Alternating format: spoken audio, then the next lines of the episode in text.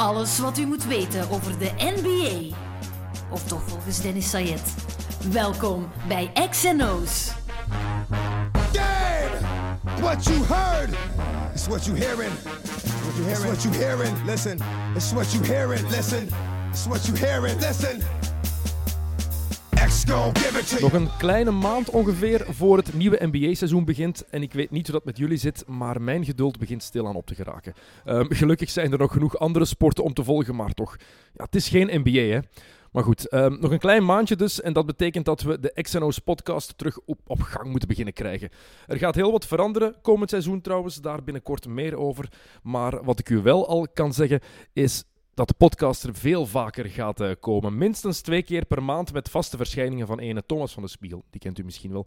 En ik ga proberen, in de mate van het mogelijke, want u weet wel, vrijwillige podcast, nog veel ander werk en al, u kent dat wel. Maar ik ga proberen om u toch elke week een XNO's podcast te geven.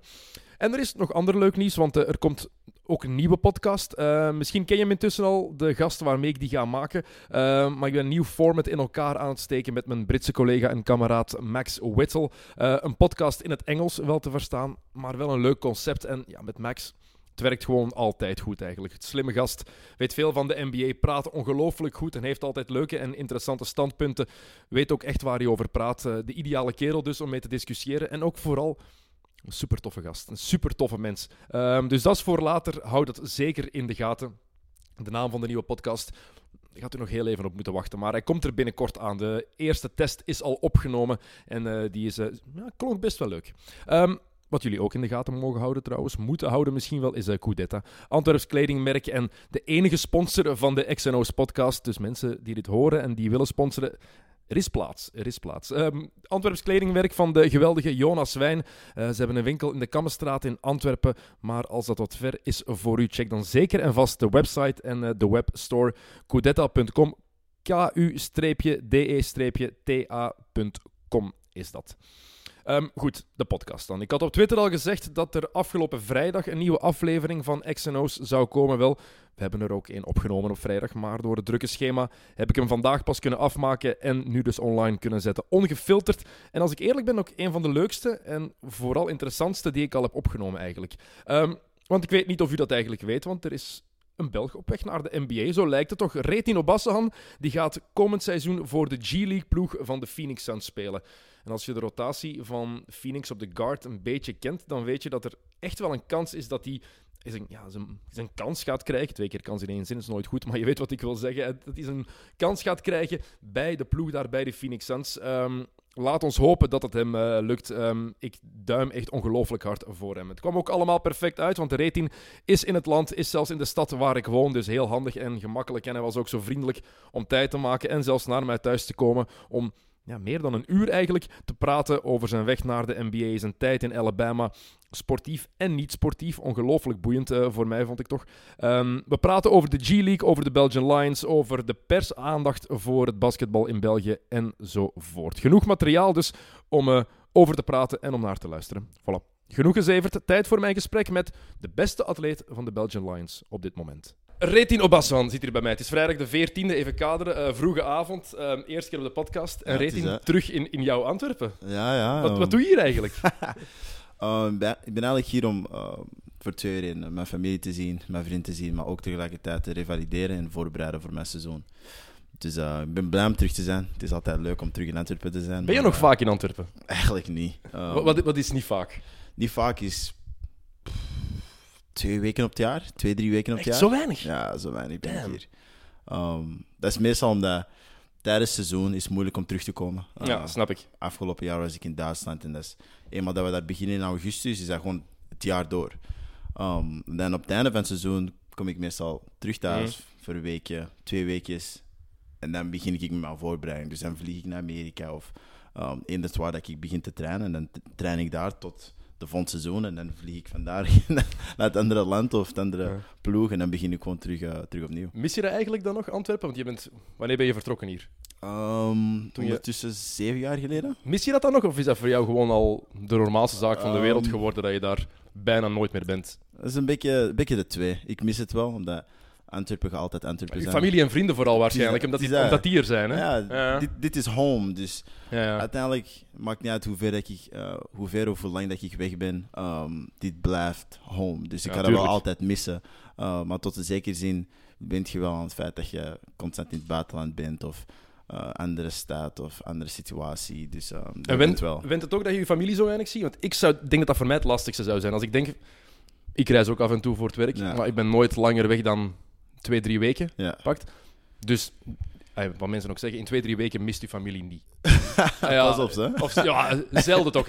Ja, het is gemakkelijker. Het is, ja, het het is echt, zo lang is dat niet. Hè? Maar- is. Als je ze maar twee, drie weken op een jaar ziet, ik zou, ik zou het daar heel moeilijk mee hebben eigenlijk. Ehm, goh, ik zou zeggen, wat, wat mij heeft geholpen, Mhm. ehm, nu in de latere jaren, is topsportschool. Dus ik heb ehm, vijf jaar op topsportschool gezeten, vier jaar op het internaat. Oké, oké. Dan ben je al weg van je familie sowieso. Dus Eh, eh, op een jonge leeftijd was ik al vijf op zeven niet thuis. Dus ik zou enkel thuis zijn voor de weekend. Dus ik zou en dan in het weekend was je ook gaan basketten in het meestal. weekend was ik ook Eh, aan basketten.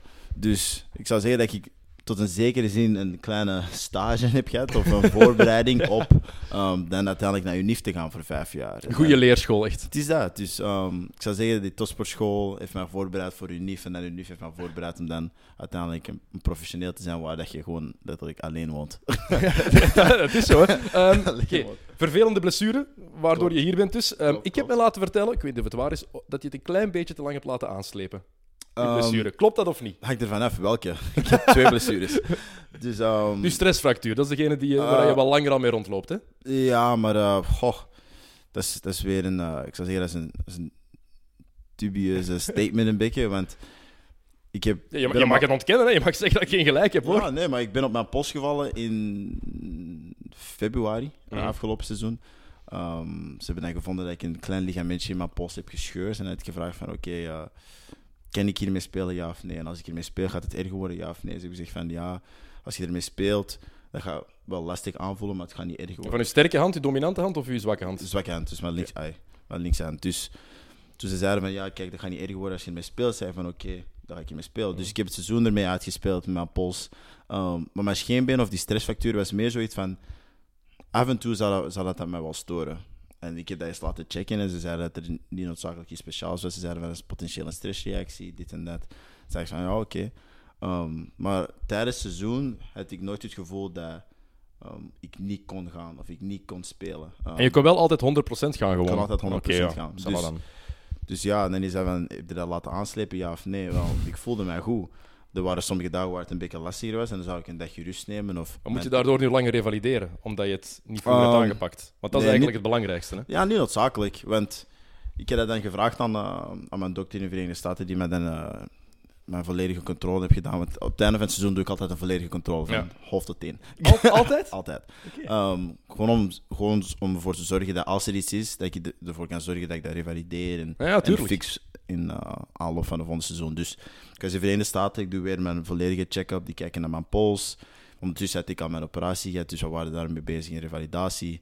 Dus ik doe mijn volledige botscan, bla, bla, bla, bla, en dan zien ze, ah oké, je hebt uh, meerdere stressfacturen in je rechterscheenbeen. Meerdere. Ja, meerdere, ik had er drie.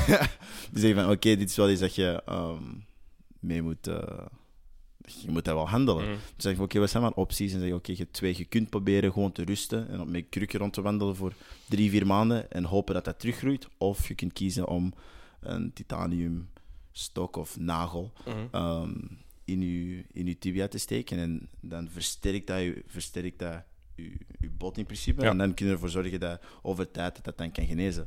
Dan zeg ik van, ja, oké, dan kies ik liever voor de operatie. Want ik weet als ik die operatie heb, dat ik dan zeker ben dat mijn bot uiteindelijk sterker gaat zijn. Want de kans was dat ik gewoon zou rusten voor vier maanden. En dat dat nog je- steeds niet genezen was. En dan heb je ook Dus, geen off-season, hè, sowieso. En is nu dat. heb je de kans om ook nog wel iets te doen. Uiteraard. Als je vier maanden op krukken moet lopen, het enige wat je kunt doen is zitten en een shotje pakken. Maar ah ja, een shotje Voilà, pakken zelfs op een stoel. Dus ik denk dat dat ook wel misschien wel een rol gespeeld zal hebben in je Ja, beslissing. Hè? het is dat, het is dat. Dus eenmaal dat ik al mijn opties had bekeken in, eh, in termen van rusten of die operatie doen, dat ik zeg van oké, het, is, het is veel beter in termen van eh, longevity van mijn Mhm. carrière Ja. om die operatie te hebben. Want, als ik, want nu, zou ik, nu moet ik mij geen druk meer maken over mijn scheenbeen. Mijn scheenbeen is versterkt. Mijn rechter is nu sterker dan mijn linker, omdat er een titanium. Dat er titanium steekt in het midden. Maar eh, Is er een probleem op de luchthaven? Eh, helemaal niet. Ik heb eigenlijk chance, want ehm, in de luchthaven zoeken ze voor staal. Ja, ja, tuurlijk. Dus titanium kan ik gewoon doorwandelen. Oké, oké. Ah, ja, maar ik ken sommige mensen die er al- altijd een briefje van bij moeten hebben. Nee, om te laten zien van, kijk, ja, ik ben geopereerd, ik heb hier een plaatje zitten Ja, en is daarom dat. ga ik Ja, ik heb even- chance. Ik, ik heb dat niet nodig. Dus ik weet wel, de eerste keer toen ik terugvloog naar België, haperde ik even. Ik dacht zo, gaat dat hier afgaan? En ik wandel, ik, niks. Zo. Oh, oké, chill. Toch even op je hoede. ja, toch even. Want ah, ja, de chirurg had gezegd dat ik mij er niet druk mee zou maken, maar ik dacht, misschien, misschien weet hem niet Ja. wat hem zegt, maar hij had wel gelijk. Dus kon gewoon doorwandelen. Je mist wel de nationale ploeg nu. Hè. Ehm, de campagne, wat is het? De pre-kwalificatiecampagne. Want het is het toernooi voor het kwalificatietoernooi eigenlijk. Ja, ja, ja. Ehm, gisteren tegen Portugal gespeeld, met één puntje gewonnen. Eh, ik heb het niet gezien, de wedstrijd zelf nog niet gezien, maar het was met de hakken over de sloot blijkbaar. Het is. Ehm, het eerste hoofdstuk van het tijdperk Gerja. Ja. Je hebt Eddie Kasteels hoeveel jaar meegemaakt bij de nationale ploeg? Twee of drie? Twee. Twee jaar, Eddie Kasteels. Wat gaat dat veranderen, denk je? Gerja in plaats van Kasteels. Ehm goh, dat is moeilijk om te zeggen. Ehm, ik heb wel tot een zekere zin wat ervaring met ehm, coach Casteels. Mm. Maar de- mijn enige ervaring met Jersey is echt diegene waar ik, heb, dat ik tegen hem heb gespeeld. Dus ik weet hoe hij bijvoorbeeld Oostende coacht. En, Dus je hebt de verhalen gehoord. dus ik heb, ik heb de verhalen gehoord, ik heb het ook gezien. Eh, Wat vind je daarvan? Want de- meningen zijn daarover verdeeld. Hè? Ehm, mijn mening, heel eerlijk, Dario Gerja is gewoon een klasbak als coach. Ja, ja, ja. Ehm, wat hij gedaan heeft met Oostende de laatste jaren, is, ik vind dat ja. Ja. En ja, hij heeft soms zijn antics langs de zijlijn. ik vind dat heel grappig om te zien, Ja. want dat zorgt voor extra animo. Ik snap ook de mensen die zich daaraan ergeren. Ik snap de beide kanten en ik snap dat dat voor refs echt dikke kut is. Ja. om zoiets tegen te krijgen, om constant Kroatische eh, scheldwoorden in je oor te horen, want ze weten ook wel wat dat is. Ja. Ehm, maar heel sympathieke mensen trouwens ook. Ja. Super zachte mensen, want iedereen die hem alleen kent als coach, die denkt dat dat een, een eikel is. Ja, maar een ze- super vriendelijke Echt, ze man. hè. hebben geen idee. Ze hebben geen echt idee. lieve mens, hè? Ehm, het, het grappige is dat ik, ik heb juist hetzelfde. Ehm, ik heb zeer verschillende meningen gehoord van ehm, dat hij echt zeer extreem is en super streng, tot hij is echt een super sympathieke persoon. Ehm, ik zou zeggen, mijn eerste ervaring ehm, als persoon één tegen één, Mhm. los van spelen tegen hem, is, ik zou zeggen, het is nu een paar maanden geleden heeft hij mij gebeld. Dus eenmaal dat hij de job heeft gekregen, heeft hij mij, heeft hij mij persoonlijk gebeld. Ja. Gewoon om uit te leggen van dit is wat ik wil doen met de nationale ploeg. Dit is mijn visie voor u, dit is mijn visie voor de ploeg, dit zijn de doelen, dit is, dit is hoe jij erin past. En gewoon uit de conversatie dat we hadden, voelde ik mij echt van, oké, van... Dan voel je je wel extra betrokken, hè? Ja, ik voelde, mij, ik voelde mij extra betrokken en ik had ook het gevoel van, hij neemt iets serieus en hij, hij is even geïnvesteerd als mezelf. Ja. Dus dan had ik echt zoiets van, oké, wij zijn we hebben nog zelfs niet eens op, het- op het veld gestaan, maar ik weet dat eenmaal dat we in de zaal komen en het is tijd om te werken, dat we op dezelfde pagina gaan, gaan zijn. Dat is, wel Los- goed voor, dat is wel goed voor het vertrouwen. Zeer goed voor, voor het vertrouwen. En los van wat dat mensen zeggen, los van ehm, hoe, dat, hoe dat misschien gaat reageren als er iets negatiefs, negatiefs gebeurt, weet ik dat gewoon gebaseerd op ons gesprek, weet ik van waar dat, dat komt. Snap je? En dat is, en dat is het grootste, zou zeggen, eh, probleem met mensen die eh, coach Judge op een bepaalde manier interpreteren, is gewoon omdat ze niet noodzakelijk weten van waar dat, dat komt. Omdat ze van op een afstand kijken ook. Hè? Omdat ze Maar als je kijken hem hoort hoe dat de mensen van, of de spelers van Oostende, als je Jean Saloum daarover hoort praten, of Jean-Marc Ja, daarover hoort praten. En ja, ze lachen ook al met het feit dat hij soms langs de lijn doet. Maar dat is ook, ik denk dat dat ook als speler, als je je coach zo ziet gaan, denk dat dat ook effectief grappig kan zijn. Of dat Ja. je eraan kan storen, tuurlijk. Maar dat staat los van die, van, van die mensen kwaliteiten als coach. En als je dat. hen daarover hoort praten, als je kijkt wat voor speler hij van Jean Saloum heeft gemaakt. Wat trouwens niks afdoet van het talent van Jean en van hoe hard hij zelf gewerkt ja, heeft. ja. Maar Gerja heeft daar wel ongelooflijk veel tijd en moeite in gestoken. En ik denk, ik weet niet of Jean zelf verwacht had dat hij. MVP zou worden ooit van onze competitie. De eerste Ja. Belg ooit die MVP wordt van de competitie. Dat is indrukwekkend, hè? D- dat is echt, hè? ik, denk dat dat, ik denk dat dat echt te veel onder de mat is geschoven, dat wij dat onderschatten. Als op het einde van het jaar de sportman van het jaar verkozen zal worden, niemand gaat over Jean praten, hè? Ja. Niemand gaat over Jean Saloumou praten, terwijl hij wel zijn zevende titel op rij heeft gewonnen en speler van het jaar was en MVP. Dat is ongelooflijk als je er echt bij nadenkt. Hè. Maar dat is toch zo? echt, echt een ongelooflijke carrière tot nu toe. Ja, voilà. En hij is nog, nog, nog, nog jong genoeg. Dus, maar ik denk dat dat dingen zijn die we, die we, waar je moet, ah ja, aan moet denken als je aan Gerja denkt. Wat hij al voor het Belgische basket betekend heeft. En niet de je kan je focussen op de negatieve punten, maar dat kon je bij Eddie Kasteels ook doen. Eddie heeft ook zijn eigen maniertjes. Ik ken Eddie al van toen ik acht jaar was. Wauw. was bevriend met zijn broer, met, Ja. en met, met zijn zoon, met Bart. Ja, samen op van kerstkamp. Oké. Dus op die manier heb je ook beter leren kennen. Onder hem gespeeld op het kamp. Dus Ja. het is een speciale mens, maar je moet... Als je, maar het is zo, dat is niet negatief. Het is gewoon, dat, dat is gewoon hoe hij is. En Ja. maar als je op de positieve dingen focust, dan weet je wat voor een, een goede gast hij ook kan zijn en wat voor een goede coach hij ook echt, is. Inderdaad, inderdaad. En ik denk dat dat bij Gerja hetzelfde moet zijn. Je moet, je, als je je focust op de negatieve punten, ja, dan, dan erger je Ja, je dat- kapot. Dat kun je erger aan iedereen. Ja, feit. En dan hangt er gewoon vanaf van welke perspectief dat je een bepaalde persoon wilt bekijken. Denk je dat het trouwens basketbalgewijs echt puur sportief veel gaat veranderen? Want het basketbal bij de nationale ploeg onder Eddie Kasteels is sinds 2011 re- in dezelfde lijn gebleven. Ik vond dat je daar qua spel niet heel veel evolutie in zag. Tenminste, het is, Ja, het, is het. Eddie Kasteels basketbal. En Ja. dat heeft heel veel goede resultaten behaald. Maar het is niet mee geëvolueerd naar de run-and-gun, waar basketbal meer en meer terug naartoe Ja, aan het gaan is eigenlijk. Het is heel georganiseerd, heel gecontroleerd ook. Ehm, voor sommige spelers is dat goed, voor anderen is dat minder goed. Denk je dat dat bij Gerja hetzelfde gaat blijven? Want Gerja is ook wel een coach die zijn ploeg echt duidelijke richtlijnen geeft en die Ja. wil dat die gevolgd worden. Ja, het is dat.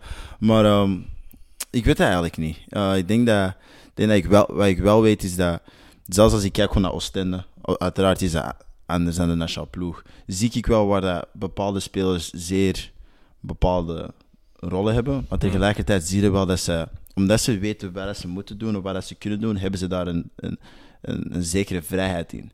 Wat, wat, je, wat, je, wat het probleem is dat vaak waar spelers stroef zitten of, of, of het moeilijk mee hebben, is als ze niet noodzakelijk weten wat ze mogen, wat ze niet mogen. Dus uiteindelijk doen ze niets.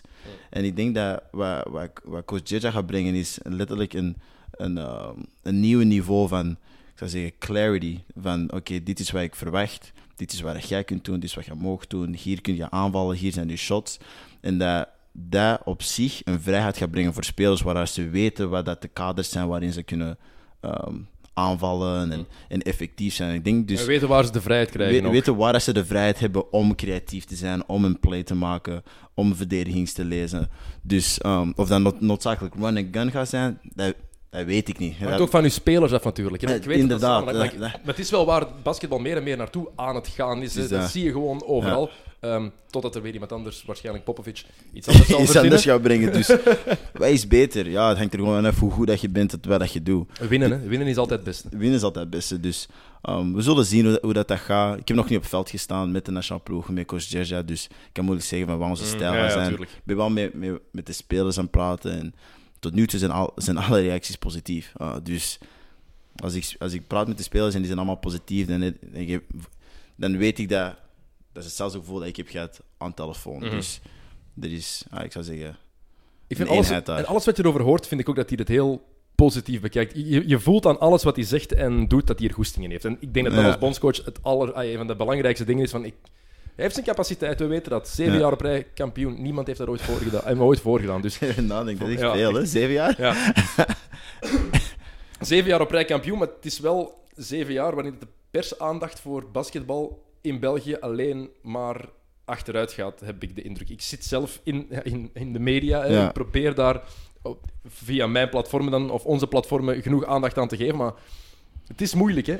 Voel je dat ook? Is, is dat iets wat jou, wat jou stoort? Dat, Eh. dat jullie zo weinig erkenning krijgen of zo Ja. weinig aandacht krijgen van de media? Ja, toch wel. En, en niet enkel, eh, ik zou zeggen, in België zelf. Eh, wat mij altijd eh, gestoord heeft, is gewoon hoe tot een zekere zin van het, van het buitenuit toe België niet noodzakelijk de respect krijgt dat ze verdienen. En ik, zou zeggen, deeltelijk is dat ook onze fout, omdat wij niet noodzakelijk de resultaten hebben gehaald die wij als een land hebben kunnen behalen.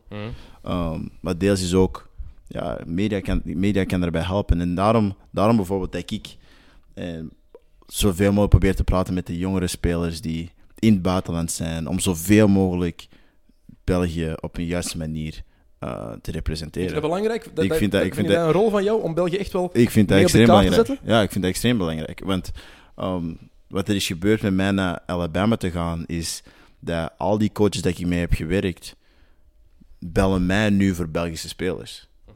Dus, dat is waarschijnlijk nu al bekend, maar er zijn bijvoorbeeld... ehm, je ziet dat nu. Bijvoorbeeld ehm, de speler van Oostende die naar Arizona is gegaan. Tielemans, Omar Tielemans. Dus- ja.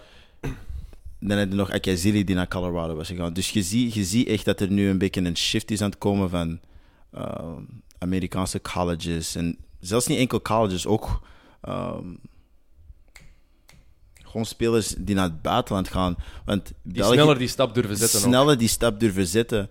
Want mensen zijn tot een zekere zin een beetje meer en meer aan het opletten. En ik denk dat hoe meer dat wij als spelers die in het buitenland spelen, België op het juiste manier representeren, maar dan ook individueel en op ploegniveau succes behalen, mm. gaat dat enkel beter worden voor Belgisch basketbal. Ook voor de competitie, want natuurlijk gaan er dan wel veel gasten sneller vertrekken. Dat is de lijn die in, die in voetbal al jaren ziet. De toppers, de talentvolle spelers, die worden heel vroeg weggeplukt. Waardoor dat er in de Belgische competitie te weinig jonge toptalenten rondlopen. En dat is in basketbal eigenlijk niet anders. Ook al heb je bij Giants bijvoorbeeld genoeg jonge Belgen die kansen krijgen bij Oostende, uh, bij Okapi, waar dat, waar dat echt wel gebeurt.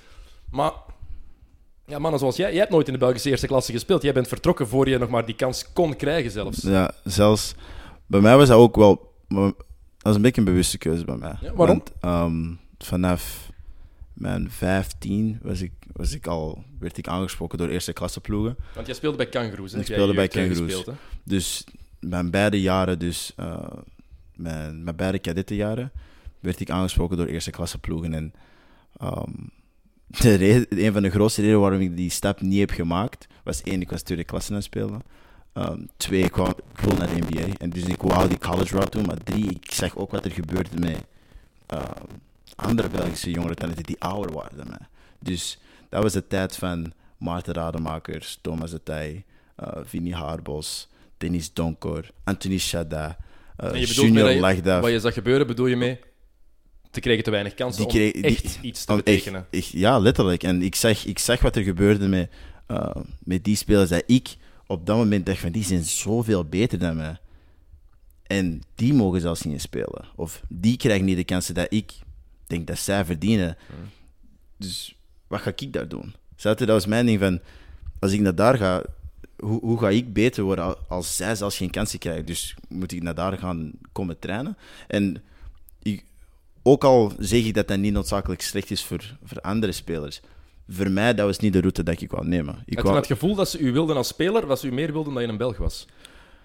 Dat is moeilijk om te zeggen, want ik kan, ik kan niet ik kan niet zeggen wat dat hun intenties waren. Daar kan ik niet op spreken. Um, maar wat ik wel wist, is dat ik zag wat er gebeurde met andere jonge uh, talenten in eerste, op eerste klasniveau.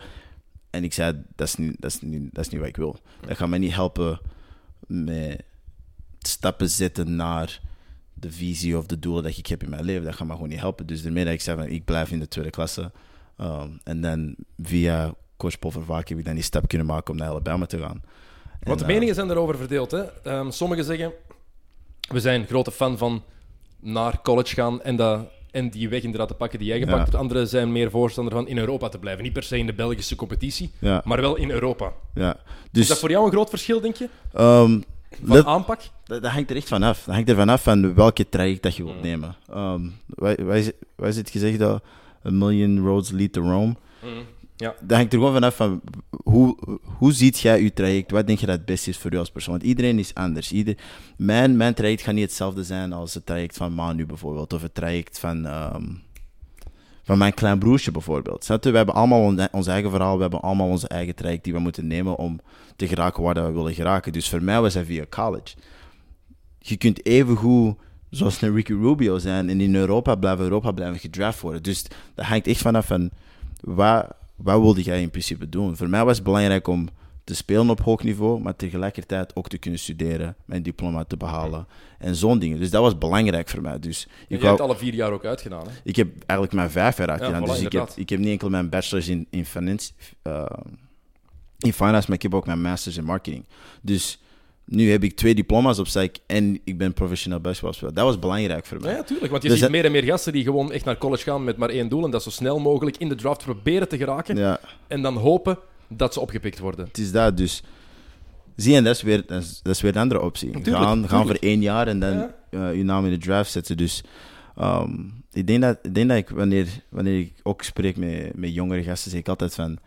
Je moet echt tijd nemen om te beseffen van, oké, okay, wat wilde je halen uit je volgende stap. Want eenmaal dat je beseft van dit is wat ik wil, dan wordt het veel makkelijker om te, om te zien wat het de juiste beslissing is. Voor mij, ik wou een situatie waar ik op hoog niveau kan spelen en kan studeren. In België zeiden ze dat je kunt dat doen op een TOSO-statuut. Het is niet Dat evident lukt- in België nog. Lukt Nee, niet, nee. evident, niet evident. Je kijkt naar andere situaties in Europa, dat was ook allemaal niet echt super... Het is vooral die combi- combinatie met het studeren. Als je dat echt wilt doen, is college, zijn, is ja, college dan zijn de kans- kansen buiten college heel klein, de Heel mogelijkheden. Dus- ja. Dan was het was een makkelijke beslissing van oké, we gaan de college route. En dan was zien van oké, welke school en... Hoe ben je daar eigenlijk geraakt? Want dat, is, dat vraag ik me wel af, jouw route. Want ik weet het, vroeger bij, dat je bij Kangaroo speelde, uh, Ja. Retino Bashan was al als naam groot genoeg. Eh, we zagen genoeg, highlights van je. Hoe oud was je toen je de eerste keer kon dunken? 14 zeker of zo? Ja, 14, Ik 15. weet dat nog belachelijk. Jij was zo klein toen, hè? En zie je daar een kleine Antwerpenaar met zijn kop aan de ring springen. En je van, come on, gast. Echt, ah, was, was echt, Ja, dat is 14, Maar hoe, 15. hoe ben je bij, bij Alabama terechtgekomen eigenlijk? Dus, ehm, vaak heeft hij je daar zo bij geholpen? Ja, Vervaak heeft mij er echt super hard mee geholpen. En, dat is, en daarom zijn we tot deze dag nog altijd in contact. Um, dus, um, dus ik heb twee jaar voor Vervaak gespeeld in uh, Kangaroosboom. En hij vroeg, hij vroeg aan mij, van, wat wilde jij doen? En um, dan heb ik die tijd genomen om echt te, te zitten met mijn familie. Um, na te denken van, wat, wat wil ik doen met basketbal? Uh, wat is belangrijk voor mij, mijn volgende stap? Wat zoek ik?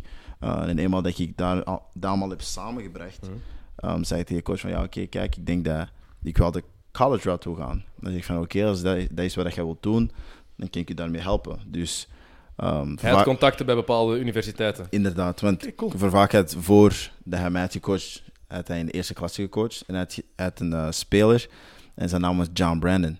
En John Brandon heeft dan voor, voor vaak gespeeld, maar hij was toen de assistant coach bij de University of Alabama. Dus wanneer ik dat zei tegen Vervaak van die cool de college route, zei hij wel, een van mijn oudere spelers is nu een assistant coach, ik kan hem bellen. En dan vandaar is dat gegaan, heeft hij John Brandon gebeld. Um, ik denk dat ik twee à drie wedstrijden heb doorgestuurd. Uh, ze hebben die bekeken als een coachingstaf, ze waren geïnteresseerd, ze zijn dan naar België gevlogen. Um, ze zijn, um, dat is in het midden van de playoffs eigenlijk, dat is in het midden van de playoffs van uh, tweede klasse, hebben dan een paar wedstrijden bekeken. En vandaar komt eigenlijk de, mijn nummer 32. Omdat de match dat John Brandon was komen zien, um, heb ik 32 punten gescoord. Tegen wie? Weet je, weet je dat nog? Goh, ehm, ik denk dat dat een ploeg was met zwart en rode tenuukjes. Daar ga ik je niet mee kunnen helpen, ze. Ehm, Ah, ik, toch nu, nu nog niet. Ja, nee, dat is- zwart en rode tenuukjes. zwart en Tweede klas, in welk jaar? 2010. Ik heb echt geen... Ja, Ja, ik is- dat moet het opzoeken. Ja, ik weet echt, ik weet echt niet meer. Maar, dus ik had 32 punten. John Brandon heeft die wedstrijd gezien. Ehm, En die zei, check. check. En Kom dan maar af. hij bij mij thuis een presentatie gegeven. En dan de week daarop ben ik naar Amerika gevlogen op official visit. En dan hebben ze Dus mij- toch wel een beetje gerecruit ook, want... Ja, ja, eh, dat is een volledige recruiting process. Die zijn naar hier gekomen, pre- presentaties gegeven in mijn huis op die manier, met zo'n iPad en alles. En dan, eh, dan de volgende week ben Was ik... je onder de indruk dan van, van dat gevoel van echt gerecruiteerd te worden, echt gewild te zijn door Ja, dat was- een grote college als Alabama? Ja, maar dat is het ding. Op dat moment wist ik niet wat Alabama... Ik wist dat ook niet in het voetbal wist je niet dat Roll niks. Tide... Ik wist er niks over. Ik wist niks over college basketbal, niks. Ik wist gewoon dat hij binnenkwam en alles was Nike. alles was Nike, alles was wit en rood. En zijn iPad had... had alles was Alabama. Zijn folders, zijn papier, zijn pens, zijn kleren, zijn, zijn brieftas. Eh, Ik dacht zo, oké, dat is wel veel, dat is wel veel. En dan op de iPad zag je gewoon foto's, ook allemaal Alabama. De, de gym, practice gym, gear, eh, campus. Ik zei, dat ziet er wel cool uit. En dan ja, en dan volgende week, de, de week daarop hebben ze gezegd van ja, we, we want to send you an official visit. Dus ik, ik weet niet wat dat is. En ik zeg tegen mijn oudste broer Nossa, ik zeg, ja, want mijn ouders konden niet meekomen. Ik zeg, Nossa, wil jij meekomen naar Amerika? Zo ja. je bent gewoon met twee gegaan. We zijn met twee gaan, ik Bang, en mijn oudste broer.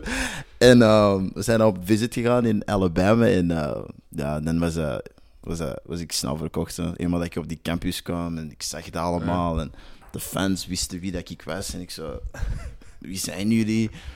Ja, dan eenmaal dat ze zijn van jou in scholarship, heb ik dan en daar getekend. Je hebt meteen een volledige beurs gekregen. Volledige beurs, ik heb dan en daar getekend. En was het aanpassen in het begin voor u? Want terug naar die media-aandacht. Het is niet dat iemand hier iets te horen kreeg van dit doet rating bij Alabama. Hè. Nee. Eh, via sociale media is het gemakkelijker geworden, hebben we dat maar meer kunnen volgen. Ja. Ehm, of als je het college basketbal al wat volgde en een ESPN-pass had, kon je wel wedstrijden zien. Ja. Ehm, maar voor de rest, het is niet dat er ooit in de, in de krant kwam, Reten Obasa, een jonge Belg bij Alabama, dit of dat gedaan, speelt onder Avery Johnson, NBA-kampioen. Nee, Nobody cared, nee, bij nee, wijze van spreken. Ja. Dus hoe was dat voor jou, die, de eerste jaar, die eerste weken eigenlijk? Goh, die wa- waren moeilijk, hè. Geloof ik. Waren, waren zeer moeilijk. Um, Zeker Alabama, dat is zeker de Deep Alabama. South, Deep South. Deep, deep South. Ja. dus um, buiten het weer, het klimaat, want het is daar super warm. Super warm, super vochtig. Uh, dat is letterlijk alsof je echt in een warm deken komt. En dus dat was, dat was al aanpassen, want toen ik aan- naar daar ben gevlogen, had ik geen shortjes mee. Ik had enkel broeken, want ja, in België was het koud. Ja, tuurlijk. Het is niet alsof ik superveel shortjes had. Ik had gewoon heel veel broeken. En dan kwam ik daar aan in augustus. Het was 34 Oh, nee, graden. en ik had een jeansbroek en een pul aan. En ik dacht van, wow, waar ben ik mee bezig? Waar ben ik mee bezig? Ik was daar helemaal niet op voorbereid. Want, want de, op mijn visit was... ehm, het was in het midden van de lente, dus het was cooler. Dus ik dacht, ja, dat gaat ongeveer hetzelfde weer zijn. Hè? Maar in het zomer was dat helemaal anders. Ehm, en dat is eigenlijk grappig, want ik weet dat nog, ik had ehm, ehm, blauwe jeans aan. En denk ik grijs, een grijze hoodie met, wat, met Adidas schoenen. En eh, ik word dan opgehaald door eh, John Brannon. En de eerste ding dat hij zegt is van... Die schoenen kun je niet aandoen. We're Nike, man. Nike hij- Niet hey, niet welcome to America. Die schoenen kun je niet aandoen. No Adidas, no Adidas. Oké. schoenen weggesmeten. en dan, Ja, je hebt er genoeg in de plaats gekregen ja, van de school, gewoon allemaal. Nike, allemaal Nike gear gekregen. En, ehm, ik weet dat nog, de eerste keer dat ik mijn, mijn gear pakket had gekregen, Mhm. was ik super blij, want dan had ik shortjes. En, en trots ongetwijfeld Ja, ook, hè, want shortjes, t-shirts, en dan voelde ik me, oh, oké, ik ben in college, dit is wel cool. Ehm, hoorde je er snel bij? Was, was je snel echt lid van die community? Ik heb het niet enkel over de basketbalploegen, maar echt... ehm, Want denk dat voor veel mensen die het Amerikaanse college systeem te weinig volgen, die, dat die niet goed begrijpen wat dat inhoudt. Het is niet zoals een universiteit, eh, zoals de Unie van Antwerpen nee, nee, of de KU Leuven of in Gent. Het is een, dat is een dorp, hè. Ja, dat, is echt, echt, een gemeenschap Ja, op zich daar, hè. dat is letterlijk een klein stadje. Mhm. En ehm, iedereen kent iedereen. Uh, en natuurlijk je wel die kleine vrienden, vrienden Jullie zijn wel de ballers. ja, wij zijn de, wij zijn de atleten en wij zijn de, de ballers. Je hebt de voetbalplayers. je? Dus je hebt wel allemaal zo je kliksjes en zo. Maar ehm, ik, zeg, ik zou zeggen, in het begin was dat sukkelen. Ehm, voornamelijk omdat ehm, als je daar aankomt als buitenlander, als new, newbie, niemand kent u. Iedereen vraagt zich eigen waarom recruiten wij iemand van Europa, terwijl dat was terwijl er spelers hier hebben in Amerika. De capital of Brussels. die gaan, al, die gaan, altijd, die gaan die altijd testen. En eh, dat is zelfs iets dat ik bijvoorbeeld tegen Omar zeg, is van kijk, die gaan u testen. Mhm. Want Nou, wat, wat houdt dat in dan, testen? Wat Testen- hield dat bij jou in? dat is, op veld komen die elke keer op u af. Als, als, als coach zegt dat wij een play lopen en zij krijgen, en zij krijgen de ballen en ik ben het verdedigen, play is gedaan. Dat is letterlijk gedaan, dat is één tegen één. En dat is niet noodzakelijk omdat die je niet graag hebben, maar dat is letterlijk, die willen gewoon zien van wie, wie, like, wie ben jij? Ja, wat voor, Kunnen, wij, kunnen wij vertrouwen op ja, een hier basketbalveld? in de kuip echt? Ja. Kunnen wij vertrouwen op een basketbalveld als, als de wedstrijd moeilijk wordt? Kunnen wij vertrouwen dat jij gaat doen wat jij moet doen? Zodat ze een beetje zien van, how tough are you? Dus, en dat was ook wel aanpassen, want in België niemand doet dat. Nie- niemand komt gewoon zo constant op je af. Niemand doet dat hier, want anders gaan ze, zeggen, gaan ze in, in het publiek klagen van, oh, egoïst. Dus dat is een heel andere mentaliteit daar.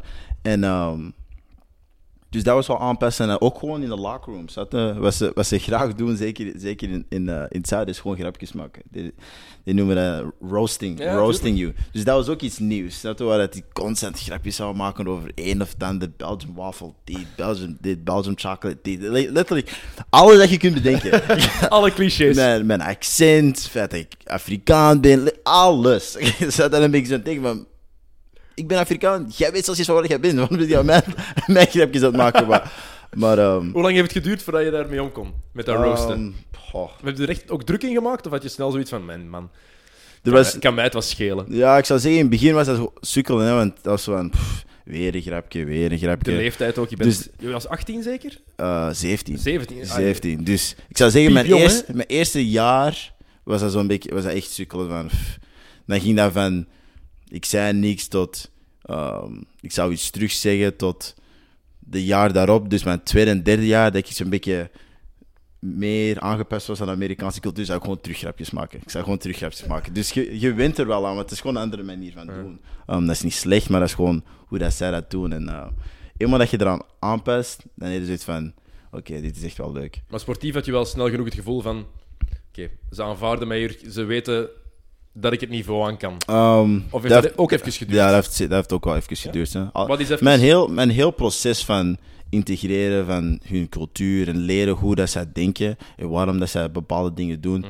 dat was echt een proces van zeker twee, misschien zelfs drie jaar. Mijn derde jaar had ik echt zoiets van... lang.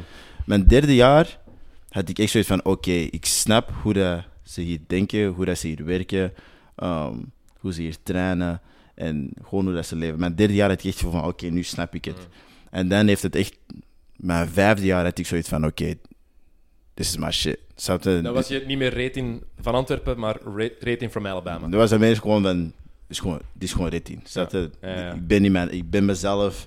ehm, ik ben nu gegroeid als speler, ik ben gegroeid als Je persoon. was thuis daar. Ik was thuis daar en ik zei van: oké, this is my shit. Heb je eigenlijk iets gevoeld van racisme in Alabama? Want het is het diepe zuiden en Ja. daar leeft dat nog altijd meer dan bijvoorbeeld in Californië Ja. of in de staat New York. Eh, we weten, het probleem is er overal, zeker tegenwoordig wordt het erger en erger. Maar in het diepe zuiden heeft, is er altijd wel zo'n sluimerend gevoel van racisme ook geweest. Als je ooit daar, daar bent geweest of als je zelfs in Texas bent geweest, heel vreemd, maar je voelt dat gewoon. Mhm. Zelfs als, als blanke voel je dat als je daar met iemand van Afrikaanse origine rond. ja, Hoe is ja. het voor jou geweest? Want je zit dan ergens beschermd in die gemeenschap van de universiteit. Ja. Maar je zit daar niet constant, hè? Ja, klopt, maar zelfs in dat klein beschermd gemeenschap voelde dat wel zo. En dat is, dat is zo het, het tweevoudige aan, aan college, zeker, zeker Alabama. En vandaar dat mijn aanpassing zo lang heeft geduurd, want op, op één vlak moest ik aanpassen aan het, eh, aan het basketbal. Op het andere vlak moest ik aanpassen aan gewoon hoe dat mijn ploegmaten, hoe mijn ploegmaten zijn, hoe dat die denken, hoe dat die praten. Maar dan moest ik ook aanpassen met het feit van het, het, ik zou zeggen, het cultuur of gewoon geschiedenis qua racisme dat in het, in het zuiden eh, present was. Dus dat waren zoveel dingen dat ik gewoon moest leren. Ehm, omdat, Wat, wat moest je dan leren? Want hoe is dat anders in vergelijking met een Belg van Afrikaanse origine zijn in België? Ehm, ik zou Want je bent zeggen, in Antwerpen opgegroeid, een stad die ook genoeg gebukt is gegaan en nog altijd gaat onder racisme, ja, eh, waar het te veel is. ja. Ehm, maar hoe anders is dat daar? ik zou zeggen, daar is dat echt bekend fresher. Omdat, dat, omdat in principe slavernij is maar wat, vijf- 50 jaar geleden. Hmm. Dus heel veel, dus heel veel ehm, grootouders van studenten waren slave owners. Dus je, je, je kwam echt in een situatie waar dat bepaalde studenten echt nog die me- mentaliteit hadden op 19, 20 jaar. Die zo opgevoed zijn. Die gewoon zo opgevoed zijn. En dat heb je hier in België niet. Je hebt, je hebt geen previous slave owners. Je hebt geen ehm, kleinkinderen van ehm, slaves. Je hebt dat niet. Dus, dus gewoon dat heel concept is gewoon super anders. En je merkt dat ook. Bijvoorbeeld, er was een situatie waar dat, ehm, mijn, eh, mijn, wat was dat? Dus we hadden zo study hall. En dan had je zo, had je zo tutors. Hoe zeg je dat in Nederlands? Tutors? Eh, ja, le- bijleer. Wat is Bijleer- leerkracht? Zeg- Hoe zeg je dat eigenlijk? Ik Een, dat- ehm, een tutor, goeie vraag. Bijleerkracht of zo? Ik weet niet. Eén de twee. Dus Maar in hadden zo- Nederlands, ik ben sportjournalist. eh, heel goed, goed Nederlands. Wauw, proficiat. maar, eh, dus hadden tutors, maar die tutors waren allemaal, waren allemaal studenten. Dus dat was zo'n extra manier voor studenten geld, geld te verdienen. Die zouden dan atleten tutoren. Ja. Dus een van onze tutors was, ehm, een van mijn tutors voor wiskunde was een meisje die was opgegroeid in Tuscaloosa, in het zuiden. En ehm, dus ik zou aan haar vragen van, oké, hoe, hoe, like, hoe was dat hier opgroeien en dit van tussen? En zij zei letterlijk tegen mij, echt met een doodserieuze hoofd van, ja, ik, ik ben in situaties geweest waar ik geïnteresseerd was in een persoon van Afrikaans descent, maar ik kon die gewoon niet thuisbrengen omdat ik wist dat mijn grootouders dat niet, niet oké zouden vinden. Onbegrijpelijk, hè? En 21ste eeuw. en dat is de eerste keer dat ik dus ooit zoiets had gehoord en, en, en ik, kon dat, ik kon dat maar niet begrijpen. Dat ik kon dat niet begrijpen dat iemand in 2000, wat was wat was het, eh, 2013 toen, kon zeggen tegen mij van, ik kan, ik kan dat gewoon niet. Want mijn grootouders zou- zouden dat niet oké vinden. Dus zo die dingen moest ik echt wel aanpassen. Ook straf dat hij daar dan nog rekening mee houdt, eigenlijk. Want ik denk nu dat er heel veel Belgische jongeren zijn van onze generaties die, als die grootouders zouden zeggen van ik wil niet dat jij thuis komt met een Marokkaan of een Turk ja, of een Tsjech of weet ik veel wat, ja, die allemaal zouden zeggen van ja, weet je, kust ze. ja, ja, Eh, en doe je ding. Ja, ga jij zeggen wat ik mag doen, maar daar is dat echt, dat, dat respect voor die grootouders en voor wat zij willen, is, ik denk dat dat heel moeilijk is voor Ja. België, voor Europeanen, om te begrijpen hoe Ja. dat, dat in het diepe zuiden van de States is. Want Alabama, Texas, dat zijn allemaal landen. Hè? Dat Ja. is gewoon, Alabama, is, Dat is echt- Alabama en Californië, dat zijn eigenlijk twee compleet verschillende landen. Verschillend, compleet verschillend. En ehm, Het is gewoon een leerkracht trouwens, een, iemand die bijles geeft. En Ja, dat was- er is, geen, was- echt, er is dat- geen echt woord voor. zij, was, zij, was toen, zij was toen een, een senior, denk ik. Ja, Ja. zij was een senior, ik was toen een sophomore of zoiets. Maar, ehm, maar het, het, het andere aspect dan, wat ik ook zeer interessant vond, was dat, ehm, dat, je kon, dat je kon merken dat er echt... Er is een, er is verschil. Dus er is zo'n er is zo'n saying op, op je neef dat je... Je zei, zei of, of een Griek, of een atleet, of niemand. Dus wat, wat, wat ze ermee bedoelen is dat de fraternity en sorority life is, super, is het grootste in de Alabama. Kappas en de... Dat is het grootste. ja, ja, Dat is het grootste. Dus in Alabama, we hebben de grootste eh, Greek community in het heel Verenigde Staten. Dus dat is bijvoorbeeld de huizen waarin de, sommige fraternities in verblijven zijn miljoenen waard. Zo, dat is niet, zijn gigantisch. Dus, ehm, dus dat, is heel, dat is heel belangrijk en dat is- die hebben heel veel macht op universiteit. Dus wat ze zeggen is, is dat of een, of een Griek, of een atleet, of niemand. En dat is, en dat is grappig om te zeggen, want als je, als je dat dan zou... Als je dan gaat naar feestjes of zo in die toestanden, merk je dat echt dat die mensen in de Greek Society zouden ervoor zorgen dat hun vriendjes binnen kunnen. En wij atleten zouden ook altijd binnen kunnen. Maar normale studenten die in geen van die twee partijen zouden, zouden iemand moeten kennen of die zouden ook een beetje Dat sukkelen. is degoutant eigenlijk, hè? Ja, ja maar dat is pure discriminatie. ja, maar, het, maar hier, hi- dit is de kikker. Dat, zo, zoals je sprak over racisme en hoe dat ik dat Ja. voelde in, in het zuiden, merkte ook dat. Ik, ik zal dit nooit vergeten. Dit was, ehm, ik denk, dit was mijn eerste jaar of zo. Dit is mijn eerste jaar in NIF. En, en dit is wel, dit is wel een, min, een minder verhaal. En ik wil niet dat mensen denken dat heel Alabama zo is. Maar ik weet, ik wou naar een feestje gaan mijn eerste jaar. En ehm, niemand kende mij toen. Ik was, dat- ik was een freshman Mm. van België. Mensen wisten zelfs niet eens wat België was. Hey, capital of Brussels. Dus, dat- dus ehm, ik wilde naar een feestje gaan en ehm, dat was een fraternity, fraternity party. En de, de brothers, de broer, ehm, die wou mij niet binnenlaten. En ik was, ik was toen met een vriendin die mij zo'n beetje was aan het rondleiden en zo. En die meisje was ja, maar die speelt basketbal. En die zo, "Ah, maar ik ken hem niet, ik wil die niet binnenlaten. En die meisje neemt dan die gast aan de zijkant en zegt, waarom niet? En die zegt, ja, omdat hij zwart is. En uh, zij wordt dan heel emotioneel en dit en dat. En ik zeg van, kijk, dat, mij boeit dat niet. Dat is maar een feestje. Dat, dat, maakt me eigenlijk niet uit. Meer mensen komen naar onze wedstrijd en deze feestje. Dat boeit mij echt niet. maar um, zij zei zo, ja, nee, dat is niet oké en dit en dat. Principe. ja, in principe. En ik begreep dat wel, maar tegelijkertijd, ik heb zoiets van, dat is, mij, mij boeit dat niet. Als die mij niet willen, dan wil ik hier ook niet zijn. Dus wij vertrekken. Maar dan ontmoet ik de rest van mijn ploeg. Dus nu heb je de seniors, de juniors, de sophomores. Dus alle mensen die eigenlijk bekend zijn. En die komen even en zeggen, ah, we gaan naar, we gaan naar die feestje. Ik zeg, ah, ik ben net geweest, die wil mij niet binnenlaten.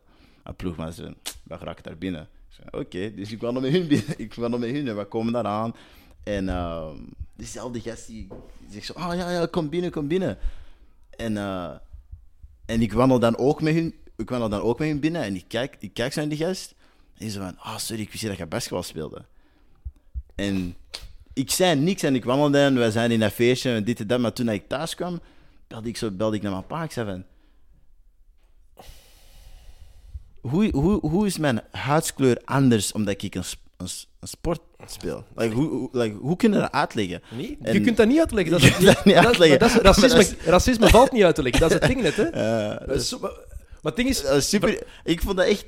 Dat, ik had echt zo'n moment van... Huh? Dumbfound. Huh? Dumbfound. Dat snap ik dus niet, hè. Maar... Dat is onbegrijpelijk. Hè? Maar om, je zegt van, ik wil niet dat mensen denken dat dat in Alabama, heel Alabama zo is. Het gebeurt, we zijn allebei Antwerpenaren, het gebeurt in Antwerpen ook genoeg dat iemand van Marokkaanse origine niet wordt toegelaten in een discotheek, Ja. bijvoorbeeld. Maar als hij een goede voetballer zou zijn, die Ja, dat hem kent, Dat is helemaal anders.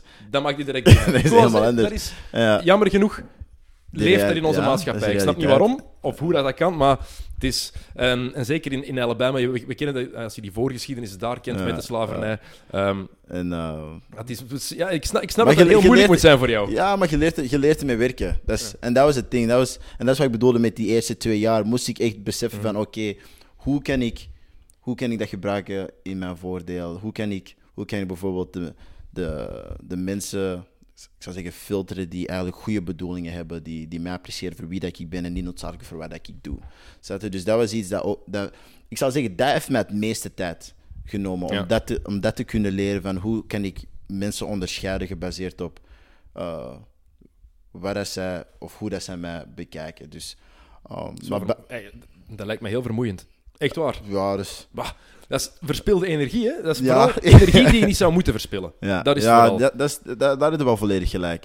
Maar tegelijkertijd, dat is realiteit en dat is iets dat ik heb moeten leren Mm. um, daar. En ik ben daar ja, echt zeer dankbaar voor dat ik dat heb geleerd, want dat is nu iets dat ik nu kan meenemen voor de rest van mijn Het leven. maakt je sowieso sterker. Sowieso Eh, sterker. ongetwijfeld. Eh, we gaan terug over het sportieve even, Ja. over basket. Basket eh, in Alabama. Ehm, wie is de meest getalenteerde speler eigenlijk waar je mee samengespeeld hebt daar? Ehm, Want jij bent... Jouw laatste jaar, jouw senior year, was het jaar voor Colin Sexton voor is Colin begonnen? Sexton, ja. Colin Sexton, voor mensen die het niet weten, dit jaar gedraft door de Cavaliers Eh, als achtste. achtste, achtste, Achtste, ja. Dus achtste. hij wordt de nieuwe Lottery. Nieuwe franchise player. Hopelijk, Hopelijk. Ja, hopelijk voor hem. Um, roll Tide. Maar, ehm oeh, meest talentvolle. Echt puur in college, hè? Ja, ik ben aan het nadenken. We hebben er een paar gehad. Ik zou zeggen... Ik, ik, ik, ga het, gewoon- ik ga het opsplitsen. Het meest atletische was Tony Mitchell. Tony Mitchell was echt een freak van een atleet. Die speelt nu in Italië. Um, Ook NBA gehaald volgens mij heel even. Ook hè? even NBA gehaald. New York? Kan dat? Eh, ik ben niet zeker. Ik weet het niet, maar die, die een beetje back and forth te gaan. Um, dus je, je Tony Mitchell, um, het is me- het meest atletische. Ik zou zeggen, het meest getalenteerd. Ik zou waarschijnlijk zeggen Trevor Rutherford. Ja, Trevor Rutherford. En Lacey, Trevor Lacey is een close second. Close Mannen waar dat allemaal gewoon te gemakkelijk bij ging. Ja, dat is echt... Dat is, Ben je daar dan jaloers op als je ziet van... Ja, dude. nah, Sp- Spelers zoals in de NBA-vergelijking een Michael Beasley, waar je van ziet, als jij zou werken, hè, gast...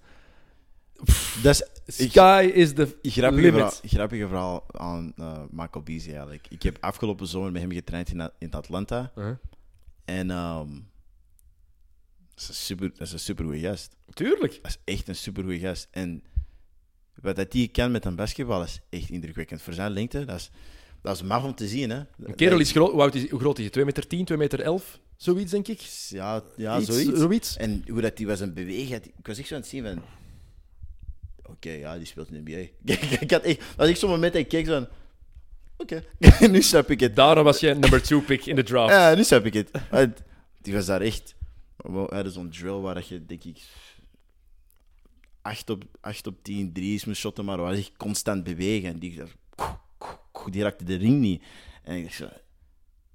Damn, dat is echt wel indrukwekkend. Want die is daar echt volop aan het sprinten. En je dat, is zo'n, dat is een gigant... Dat is, geen, dat is geen point guard dat aan het lopen is, hè. Maar dat was, dat was echt wel, dat was wel dope om te zien. En dan daarna, Beasley, die, na- die nam me overal mee met hem. En die nam me echt onder zijn wing. En zo van, ja... dat is wel echt- cool. Ja, dat was echt een echt super dope gast. En dat was... Wat, wat dat mij toonde, was dat... Dat gaf me een beetje een, een, een, een eh, inside look op waarom bijvoorbeeld de NBA zo goed is. Dus omdat je, je hebt spelers zoals BC dat een number two pick is, maar tegelijkertijd zijn eigen associeerd op een, op een intiem niveau met een speler zoals mij die undrafted was. Hm. Die, die had dat niet moeten doen. Maar die nam me echt gewoon onder zijn wing. Die trainde met mij, die helpte mij, die nam me mee uit eten en zo. En Hoe ben je eigenlijk bij terechtgekomen dat jullie samen zijn, eh, zijn beginnen trainen? Ehm, dus ehm, Bijvoorbeeld nog iets dat opgepikt had moeten worden.